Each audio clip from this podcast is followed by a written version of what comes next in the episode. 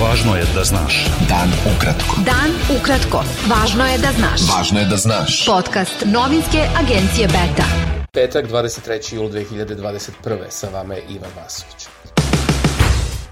Visoki predstavnik u Bosni i Hercegovini, Valentin Insko, nametno je zakon kojim se zabranjuje i sa do pet godina zatvora kažnjava negiranje genocida – Dopune zakona o krivičnom zakonu Bosne i Hercegovine kojima se zabranjuje negiranje i kažnjavanje genocida stupaju na snagu odmah kao privremene, dok ih u istom obliku ne usvoji parlamentarna skupština Bosne i Hercegovine.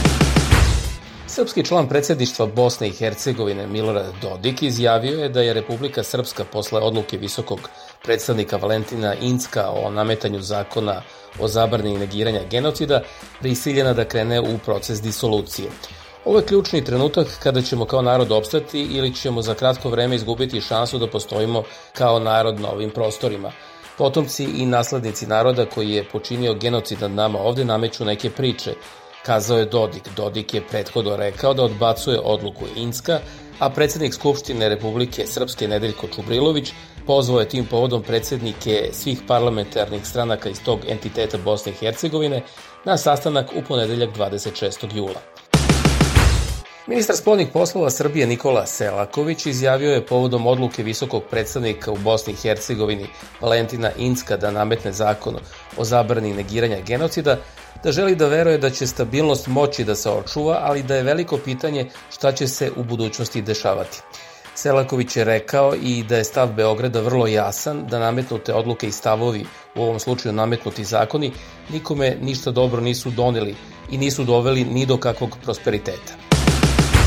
Negiranje genocida i glorifikovanje ratnih zločinaca neprihvatljivi su i podrivaju uzemno poverenje neophodno za napredak Bosne i Hercegovine na putu ka Evropskoj uniji, saopštila je ambasada Sjedinjenih američkih država u Bosni i Hercegovini.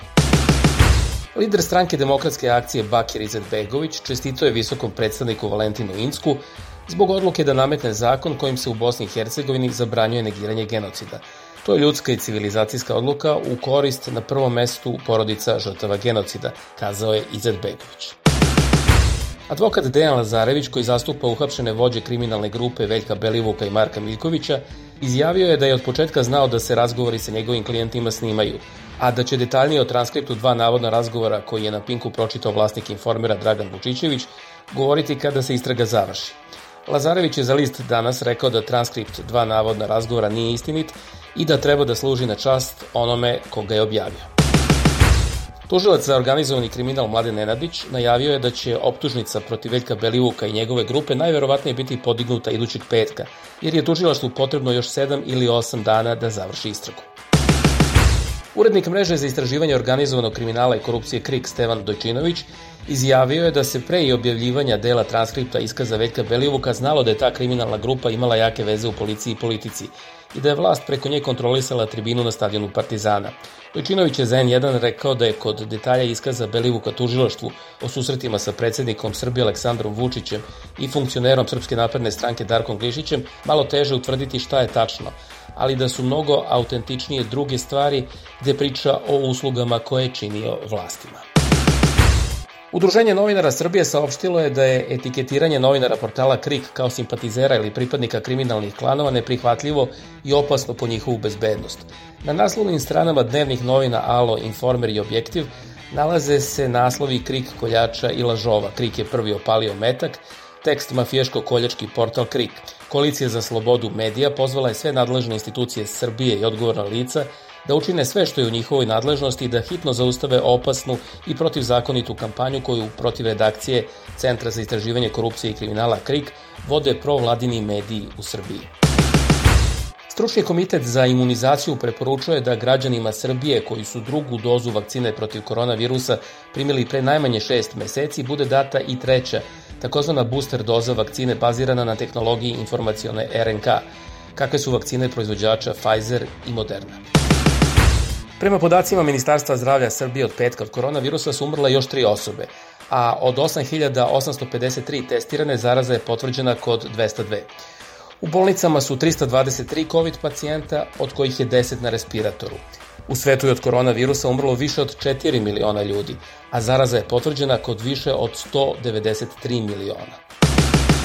Ministarstvo poljoprivrede, šumarstva i vodoprivrede odlučilo je da nakon što predsednik Srbije Aleksandar Vučić nije potpisao izmene i dopune zakona o vodama, predloži vladi Srbije povlačenje iz procedure predloga tog zakona i da o novom nacrtu zakona bude sprovedena javna rasprava. Novinarka i članica Udruženja novinara Srbije Ljiljana Smajlović podnala je ostavku na članstvo u Savetu za štampu, odnosno na mesto članice Komisije za žalbu tog samoregulatornog tela. Smajlović je navela da je njen položaj u tom telu postao neizdrživ, od kada je za predsednika njenog udruženja, odnosno UNSA, izabran državni službenik.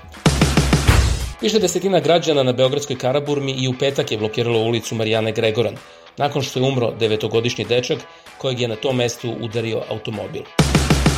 Dve države su dale garancije sudu za zločine OVK u Hagu za puštanje iz pritvora bivšeg zapovednika OVK Hašima Tačija, optuženog za zločine na Kosovu i u Albaniji 1998-99.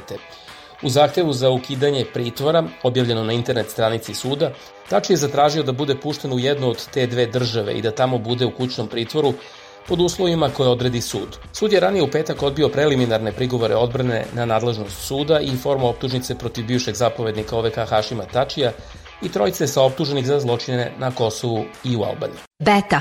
Dan ukratko. Budi u toku. Potpredsednik vlade Hrvatske Boris Milošević i Samostalne demokratske srpske stranke rekao je da podržava predlog da Nikola Tesla bude na budućim hrvatskim kovanicama evra i naglasio da je Tesla simbol koji Srbe i Hrvate spaja s celim svetom.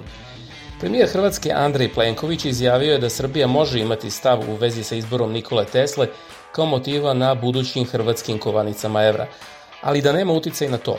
Podom protivljenja Narodne banke Srbije izboru Tesle za oznaku buduće kovanice, Plenković je rekao da Hrvatska nikoga nikome ne uzima i da bi onda na čelu Narodne banke Srbije Hrvatskoj rekao bravo. Savet bezbednosti Ujedinjenih nacija jednoglasno je usvojio deklaraciju u kojoj se traži rešenje kiparskog sukoba zasnovano na federaciji dve zajednice i dve politički jednake zone i eksplicitno osudio turskog predsednika Redžepa Tajpa Erdogana i njegove jednostrane akcije koje su suprotne tim rešenjima.